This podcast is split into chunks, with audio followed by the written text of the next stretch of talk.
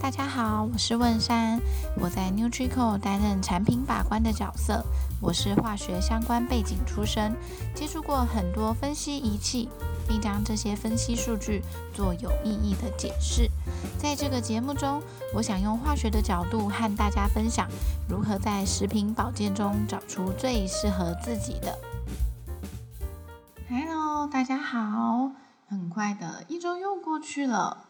那今天我要来和大家分享的是关于喝水这件事。啊，我们上礼拜有提到塑化剂，喝水其实是很重要的。那喝水呢，要怎么喝才是对的呢？又要喝什么？喝多少？其实这个学问是真的蛮多的。那我先来跟大家分享一下，一般来说会有喝到的水源有哪些？大部分呢就分成的是三种。第一种呢是地下水。再来是自来水，第三种是山泉水。地下水顾名思义就是地底下的水，那自来水呢，就是透过自来水公司过滤过的水。山泉水呢，则是无污染山区得到的水。那地下水呢，它呃里面其实泥土的杂质是比较多的，还有它的无机砷的含量也有可能比较高，所以。嗯、在砷中毒致癌的这个部分是比其他水源来的风险比较高。那自来水过滤的水呢，呃，它的呃小小缺点就是，嗯、它虽然是添加氯杀菌，但是也会因此让氯味比较重。那像山泉水，它必须要是在无污染山区取得的水。所以就有可能会有无法辨别它是否水质很干净啊，或是有没有农药残留、重金属污染的问题。加上它有可能会有微生物啊、小虫，甚至就是可能有动物排泄物的污染。所以山泉水呢是绝对不可以生饮的。那再来就是，如果水源呢是有遭到重金属污染，即便我们将它煮沸呢，也不能完全去除。所以在这三种水源的缺点纵观来看，其实我们会比较建议你必须要喝的是自来水比较好。嗯，自来水呢，要喝的话也一定要煮沸过才能喝哦。煮沸之后呢，也必须要将火转到最小之后，将锅盖打开，再煮个几分钟，让三氯甲烷挥发掉，它才会比较适合人类饮用。那若是有足够的预算，其实我还是会建议大家能够购入自己预算内的净水器，是达到双重防护的效果。再来就是啊，我们外出的时候最好就是自备水壶，然后用家里已经煮沸过、过滤过的水，不要尽量不要喝到市面上的瓶装水，降低塑化剂的风险。再来，嗯，我们会不建议你喝什么水呢？其实就是刚刚提到的，就是瓶装水。虽然外面标榜很多，像是高山雪水、海洋深层水、竹炭水、纯净水，就是呃各种看起来蛮厉害的名目的水，其实我个人是觉得它们其实就是都是水啦，喝起来会有什么不一样吗？我我真的是喝不出来，所以就是不要喝这些水呢，就可以避免一些塑化剂的污染。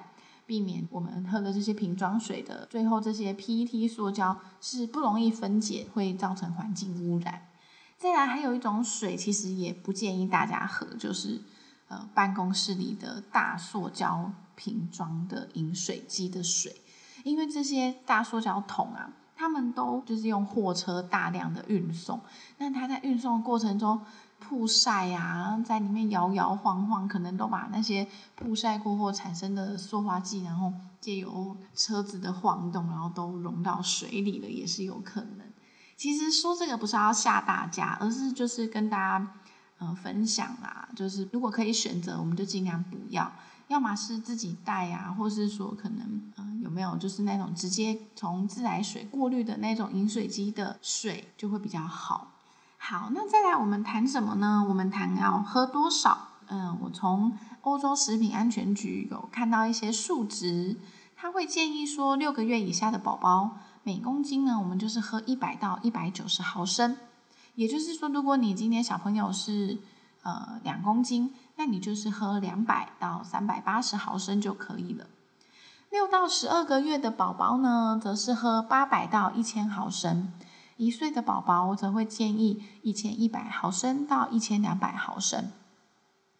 二到三岁的宝宝呢，则就是一千三百毫升；四到八岁的幼童，我们喝到一千六百毫升；九到十三岁的小孩呢，男童会建议要喝到两千一百毫升，女童则是一千九百毫升。啊、我想这个数据的差值应该是，他欧洲的小孩也许男童的活泼程度都是比女童还高。其实可能不止欧洲啦，全世界的小孩应该普遍都是男童会比女童还要活泼，所以可能他们会希望男童喝的水要比较多一点。那十四岁以上呢，男性会希望是喝到两千五，女性则是喝到两千毫升。那孕妇呢，其实就会需要在更多的水分，我们需要提供给肚子里的宝宝，所以会需要额外再加三百毫升。所以十四岁以上的女性，当然就是喝了两千三百毫升。那如果是哺乳的妈妈，那因为哺乳呢是需要产出母奶的，那就会需要更多的水分，所以需要额外加七百毫升。那刚刚提到的六个月以下宝宝啊，这边想补充一下，就是，嗯、像我本身呢，当时是喂母乳，喂母乳的小孩，其实 baby 他们从母乳中获得的水分就蛮多的，基本上六个月以下，嗯，应该说在吃副食品以前。都还可以不用喝水，没有关系。那吃了副食品之后呢，就会建议就是，嗯、要配一些水，帮助宝宝消化吸收那些代谢掉那些吃的副食品。那，嗯、呃，刚刚的数值可能会就是大家会觉得有点复杂。那我们用简单一点的算法呢，就是十四岁以上的呢，可以从体重乘上三十到四十去当做一天的水量，或是也有些人是用你的身高用公分去看，然后用。公斤数的体重去看，然后加起来之后乘上十。比如说，嗯、呃，你是一百六十公分，嗯、呃，五十公斤，那这加起来呢是两百一十，再乘上十，就是你一天需要摄取两千一百毫升。这个是适用在十四岁以上的人哦，所以太小的小朋友也建议还是是参考呃食品安全局的数值来做调整是比较好的。那这是建议量啊，如果喝太多的时候，喝太少的时候，我们都其实会有产生一些不舒服的症状。喝太多的时候啊，就是人家说的是低血钠症。低血钠症呢，就是当血钠浓度每公升低于一百三十五毫当量。那其实这个数值我们并不会知道啦，你又没有去做检查，你只能用你自己感受到的症状。去看自己是不是可能哦有一些低血钠的问题。那像低血钠症状啊，在轻微的时候会有头痛、注意力不集中、四肢无力；严重的时候，我们可能会啊、想睡觉、觉得烦躁，或是想呕吐。这种什么时候会发生呢？就是那种哦天气好热好热哦，我们一下子就是喝了太多的水了，或是说运动过后喝了太多的水，甚至也有可能是小 baby、婴幼儿他们。被过量的喂水的状况都有可能会发生这种低血钠症。那喝太少呢，会发生什么事？喝太少就是发生高血钠嘛，跟喝太多刚好是相反。那血钠浓度我这边就不赘述了，因为说真的，我们就是不知道嘛。好，再来，我们就从症状去看高血钠症的症状呢，当然就是啊，你会先从口干舌燥，然后小便量次数减少，以及就是尿液比较黄。然后头晕去感受到，那很严重的会怎么样呢？你会有意识不清啊、昏迷、抽搐，甚至休克死亡这种这种状况，非常的不可忽视。什么样的状况可能会发生呢？当我们就是已经就是吃到不好的东西在拉肚子、那个肠胃炎的时候呢，我们如果就是已经没有办法喝什么水，然后又脱水的时候，就有可能会发生。再来就是说，天气很热，你又没有喝水的话，那就一定会有这种状况。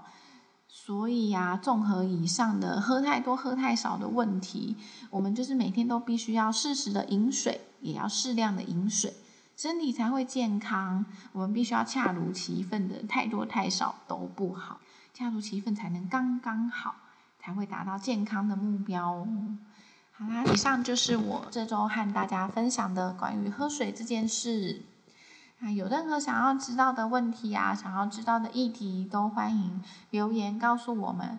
我都会看。谢谢大家，我们下周再见哦，拜拜。感谢收听 NutriCore Feed，只想给你最适合的谢问山化学硕士。未来我会继续和大家分享食品保健相关的知识。若有任何想要了解的问题，都欢迎到 NutriCore 粉专或 IG 留言，我都会看哦。NutriCore 营养的科学，我们下周再见喽。